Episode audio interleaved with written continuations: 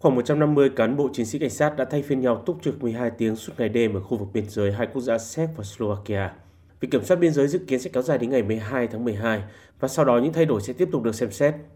Ngày 19 tháng 11, Bộ trưởng Quốc phòng Séc Jana Sekokova và Tổng tham mưu trưởng quân đội Séc Karen Jajka đã có chuyến thị sát đến một số các trạm kiểm soát biên giới, nơi các binh sĩ hiện đang hỗ trợ cảnh sát bảo vệ biên giới quốc gia với Slovakia. Cộng hòa Séc hiện được nhiều nhóm người di cư coi là quốc gia trung chuyển để đến Đức.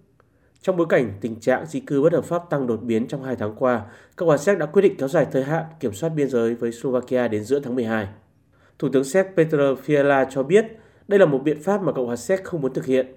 Nhưng với tình hình phức tạp hiện nay ở biên giới, đã buộc nước này phải tăng cường hoạt động tuần tra kiểm soát biên giới. Trong cuộc gặp với người đồng cấp ở Praha,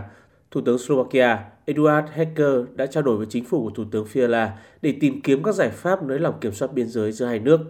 Phát ngôn viên Ủy ban châu Âu Andrea Massini lên tiếng kêu gọi dỡ bỏ các biện pháp kiểm soát biên giới nội bộ lâu nay giữa hai nước, đồng thời khẳng định các biện pháp kiểm soát tạm thời chỉ có thể được sử dụng trong những trường hợp đặc biệt để đưa ra phản ứng đối với những tình huống ảnh hưởng nghiêm trọng đến chính sách công hoặc an ninh nội bộ và chỉ khi không có các biện pháp thay thế có hiệu quả.